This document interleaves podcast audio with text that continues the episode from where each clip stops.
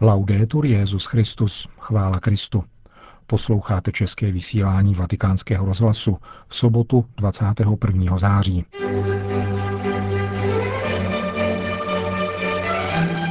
O významu médií pro církev hovořil dnes papež František na setkání s Papežskou radou pro sdělovací prostředky.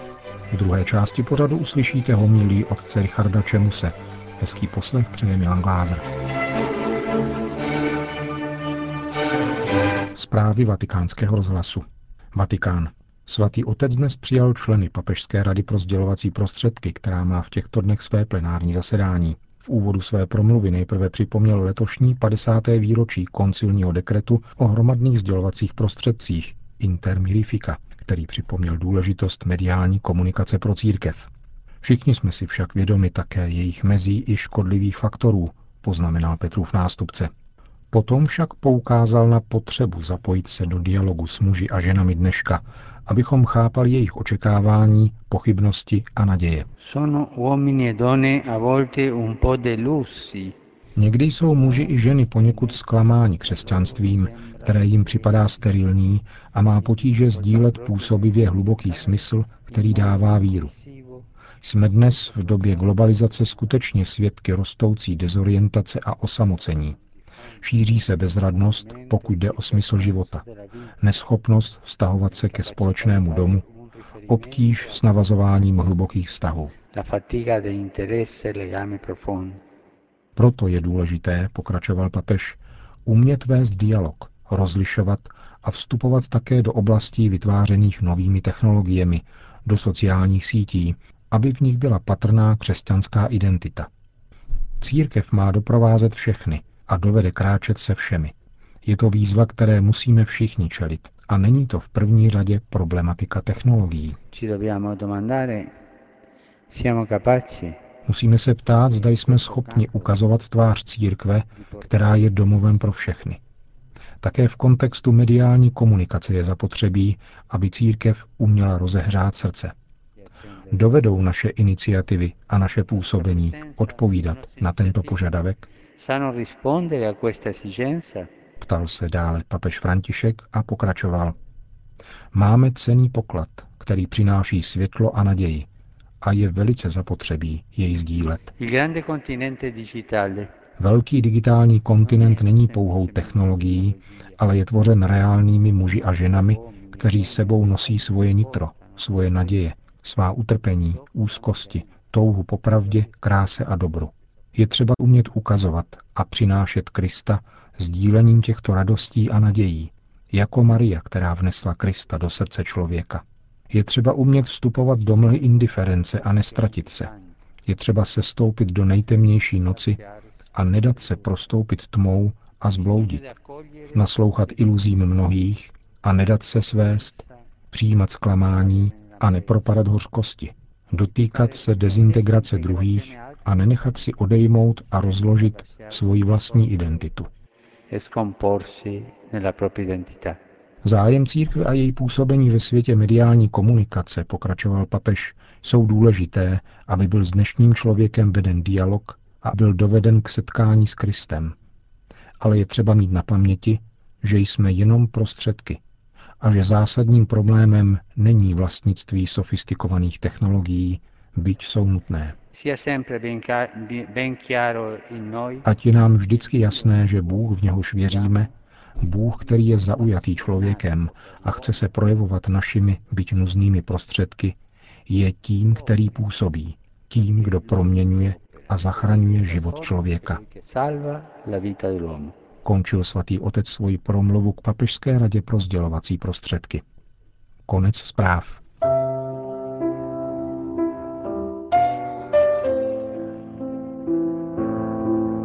Všechno je možné, tak nazval svoji homilii k 25. neděli v mezidobí otec Richard Čemus.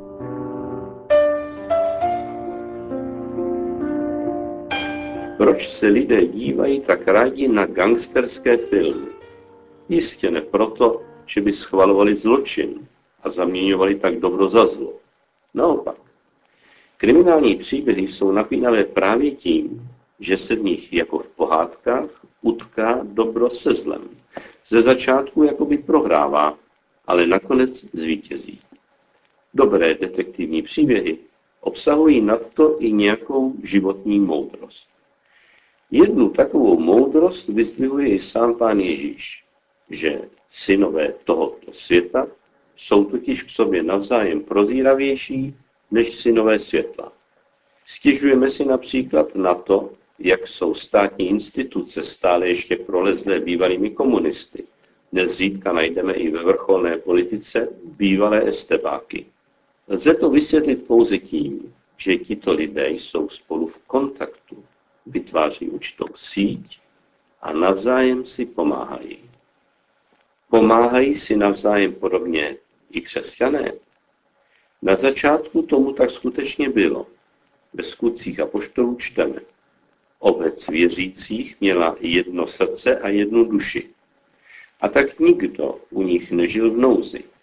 Kdo měli totiž pole nebo dům, prodávali je a peníze za to stržené přinášeli a kradli apoštolům k nohám. Z toho se pak rozdělovalo každému, jak kdo potřeboval. Ze skutků apoštolů také víme, že právě ochota sdílet mezi sebou všechen majetek činilo první jeruzalemskou křesťanskou komunitu tak atraktivní. Ani dnes nechybí společenství, jako například německá katoliše Integrierte Gemeinde, kde žijí rodiny, jež sdílejí všechno mezi sebou. Je to ovšem také důkazem toho, že farnosti, které by měly být buňkami vzájemné solidarity a zájmu jeden od druhého, se omezují povětšině na nabídku mše svaté, kam každý přijde a zase odejde. V podstatě to vypadá dnes již tak, že k tomu, aby člověk mohl žít plnohodnotný život jako křesťan, potřebuje být členem nějakého hnutí. Problém to však není nový. Svatý František z Assisi nezamýšlel založit nějaký řád, ale pouze žít chudobu. Příčilo se mu však, že aby mohl jednoduše žít evangelium, bylo zapotřebí papežského schválení. Vraťme se však k těm gangsterským filmům. Vzpomínám si na jeden, který mě ještě jako mladíka zvlášť zaujal. Šlo o to, že skupina elegantních lupičů ve smokingu pronikla do kasína a zatímco část z nich spokojeně hrála hazardní hry, druhá vyloupila penězi přeplněný trezor herny. To nejzajímavější a vlastně i poučné bylo to, s jakou precizností gangsteři všechno naplánovali a s jakou svědomitostí akci provedli. Možná se někdo pozastaví nad výrazem svědomitost. Pak se ale o to víc musí divit, že Ježíš chválí prozíravost nepoctivého správce. Zdá se až pohoršlivé, že náš Pán zosobnění všech cností nám dává za příklad podvodníky, zloděje, kteří se podkopávají do domu, násilníky a válečníky. Například uvádí příběh krále, který táhne do války a kalkuluje chladnokrevně svoje síly, může-li s nimi přemoci protivníka, který je v přesile. Proč vybírá tak skandalózní příklady? Všimněme si, že všechny mají něco společného. Je to profesionalita, preciznost, nasazení, inteligence, plánování a odvaha v provedení díla. Vidí-li člověk známý film Kmotr, zejména onu scénu, ve které gangsteři jednoho klanu ukryjí zbraň ve splachovacím zařízení toalety, kde ji nikdo netuší a mohou tak uskutečnit svůj kriminální čin, nemůže se ubránit obdivu k vynalezavosti a důvtipu těchto zlosinů. Nejpůsobivější scéna je však ta, v níž Kmotrův syn ubrání svého otce a sám sebe před hrozivou přesilou ozbrojenců pouhým gestem pravé ruky, kterou sahá po revolveru, který vůbec nemá. To je tedy odvaha. A svého druhu i víra, naděje a láska svému otci. Nyní otázka. investujeme do svých dobrých děl stejnou inteligenci, houževnatost a odvahu, rozvíjíme srovnatelně svou vlastní fantazii, trpíme za bezesných nocí přemítáním o tom, jak pomoci bližnímu, jsme ochotni prokopat se až k srdci člověka, kterého jsme doposud bytostně odmítali. Odpověď asi nebude lehká, ale je jisté, že ji svému Pánu dlužíme. Jedním, kdo to pochopil, byl Ignác z Loyoly. Když už jako generál nově vzniklého řádu posílá první tovariše do Irska, dává jim pozoruhodnou instrukci, jak vést rozhovory. Musíte postupovat, píše, obdobně jako zlý duch, který chce ovládnout duši člověka. Vyjít s tím, co je jeho, toho člověka, a vyjít s tím vlastním. Ignác neopomene však dodat. On, tedy zlý duch, to dělá pro škodu člověka, by však pro jeho dobro. Je to jedna z konkretizací principu agere contra, pro Ignáce typického. Kdo to nechce pochopit, zůstane pohoršen a bude se cítit potvrzen ve špatném názoru o jezuitech. Ve skutečnosti tu však Ignác dává onu odpověď, kterou Kristus čeká. Totiž takový zájem o člověka, že mu stojí za ještě větší nasazení sil a schopností, než jaké vynaloží zločinci a zlí duchové pro zlo. Henry Kissinger, dlouholetý ministr zahraničí Spojených států, líčí ve svých memoárech, jak musel často jednat s Andrejem Gromykem, svým sovětským protěžkem. Svou zkušenost shrnuje do těchto slov. Bylo lepší nepouštět se s ním do rozhovoru, když člověk nebyl připraven. Věděl všechno naspamět. Komunitu křesťanského života vedl v 80. letech italský jezuita Enrico. Každý den přišel s nějakou novou ideou. Mladí o něm říkali, ten toho ví víc než ďábel.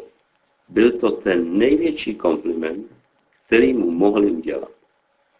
Byl to vskutku skvělý syn svatého Ignáce, o kterém platila slova prvního žalmu. Blaze muži, který rozjímá nad zákonem Hospodinovým ve dne i v noci.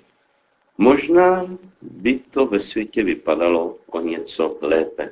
Bylo méně chudých, opuštěných a nešťastných, kdyby křesťané přemýšleli o Hospodinově zákoně dnem i nocí, kdyby přicházeli každé ráno s novým nápadem a přitom důvěřovali víc v gesto rukou pozdvižených k nebi, než v diskuze o tom, jak by to v církvi mělo vypadat. Tam, kde se člověk oddá zcele Pánu, se v něm probudí nevídané kreativní síly a chuť získat pro Krista celý svět.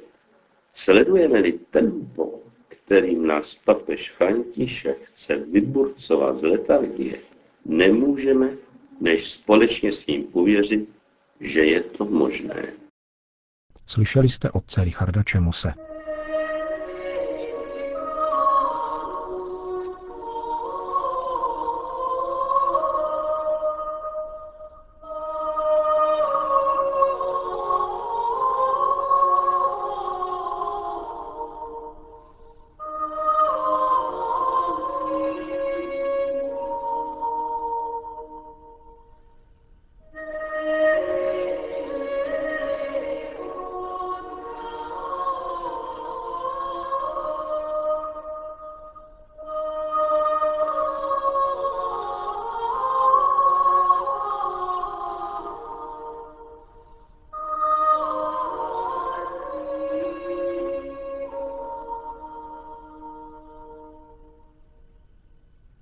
Končíme české vysílání Vatikánského rozhlasu. Chvála Kristu, laudetur Jesus Christus.